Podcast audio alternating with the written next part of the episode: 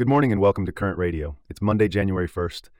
Turbulence hits India US ties after a Sikh separatist murder plot, and Taiwan's Tsai Ing wen insists the island's future must be decided by its people. Plus, a full blown Israel war could harm Hezbollah's political interests, and we'll be giving an analysis on what's at stake in 2024. This coverage and more up next. Welcome to Current Radio's Politics Station. Please enjoy today's selection of political news. Turbulence seems to be the apt term to describe the current state of India US relations, following the alleged plot by an Indian agent to assassinate a Sikh separatist on American soil. Abby, our correspondent for Current, is here to shed some light on the situation. Abby, what's the latest? Michael, the situation is indeed complex. The alleged plot targeted Gurpatwant Singh Pannun, a U.S. Canada dual citizen and Sikh separatist who has been labeled a terrorist by India. This has led to a series of events that have strained the relationship between the two countries. Can you give us a brief overview of these events and their implications? Certainly. First, we saw FBI Chief Christopher Wray visiting New Delhi for talks, which are believed to have included a conversation on the Pannun case. This was the first visit by an FBI director to India in 12 years.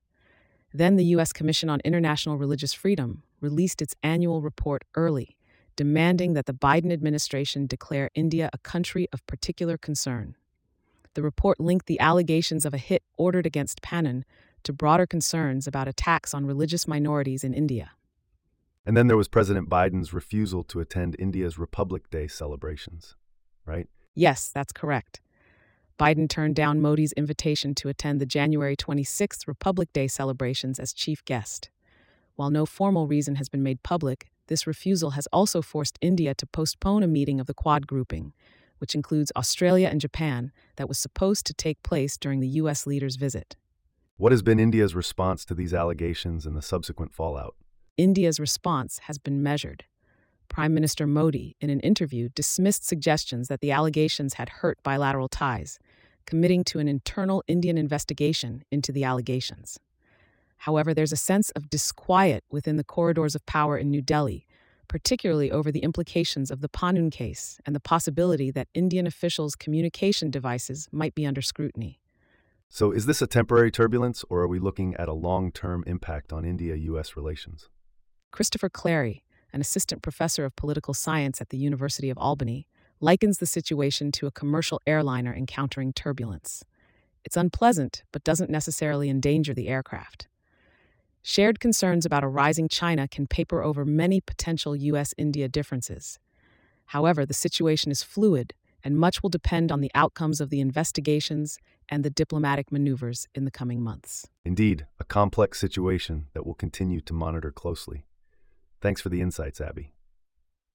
In related news, Taiwan's President Tsai Ing wen has made it clear that the future of Taiwan and its relations with Beijing must be decided by its people. A statement that comes after China's leader Xi Jinping declared that reunification was inevitable. Abby, can you give us some more context to this? Absolutely, Michael.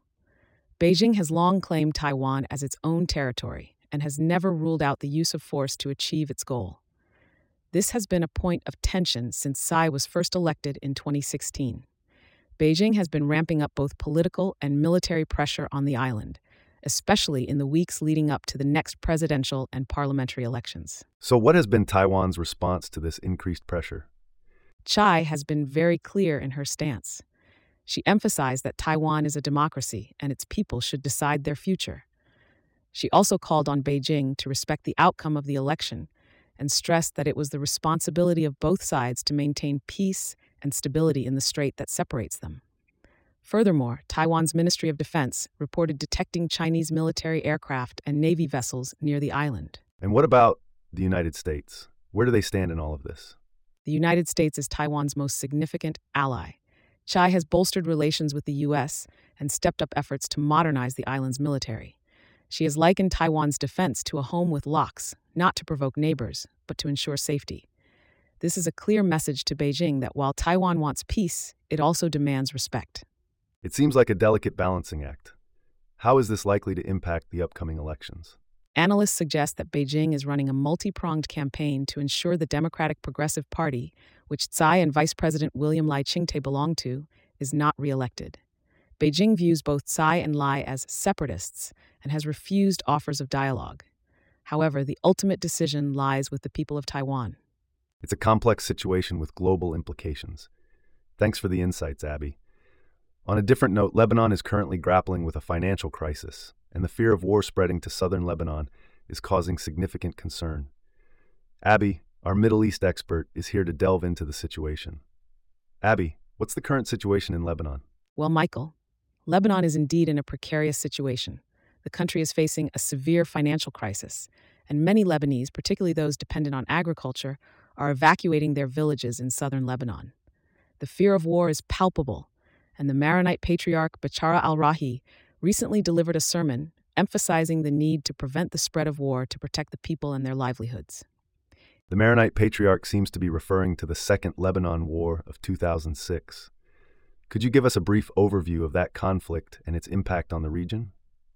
Absolutely, Michael. The Second Lebanon War was a month long conflict between Israeli forces and Hezbollah, a militant group based in Lebanon.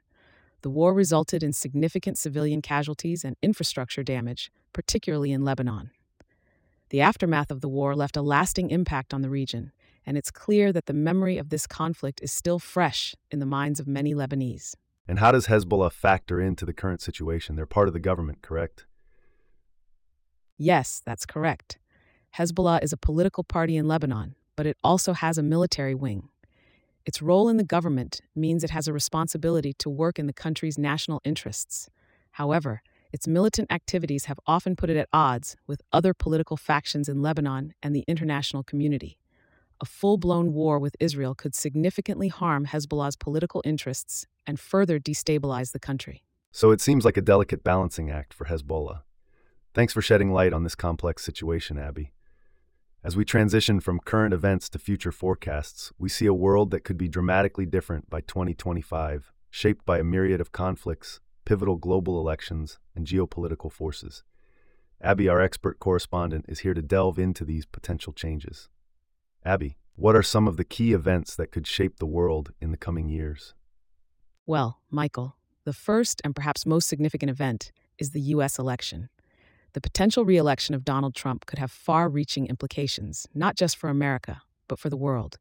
Trump's rhetoric and policies have been divisive, and his potential return to power could further polarize the country and disrupt international alliances. Right, and it's not just the US. There's a global trend of far right populism, isn't there? Absolutely.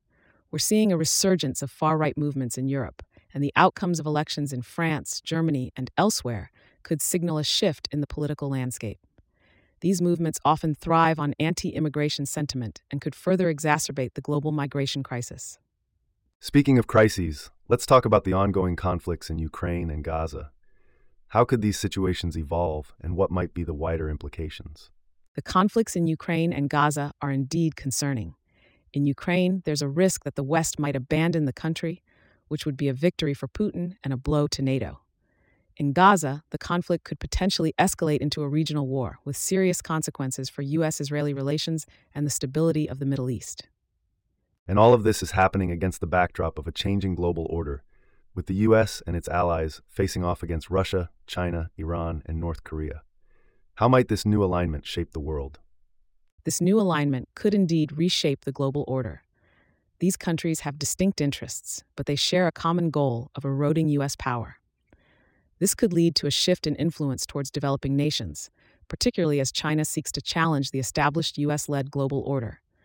This could have implications for every global crisis and test the credibility of US leadership. That's a lot to take in. But let's not forget about the ongoing climate crisis. What are the prospects for meaningful action on this front? Unfortunately, Michael, the prospects are not encouraging. While the evidence of climate change is becoming increasingly apparent, political will to meet emissions targets is waning in many countries. The cost to consumers and the political opportunism of those attacking green policies are significant obstacles to progress. It's clear that the world is at a crossroads, with the outcome of these conflicts and elections likely to shape the course of the 21st century. Thanks for your insights, Abby. And with that, we conclude our stories for today. Thanks for listening to Current Radio, and we look forward to joining you again tomorrow.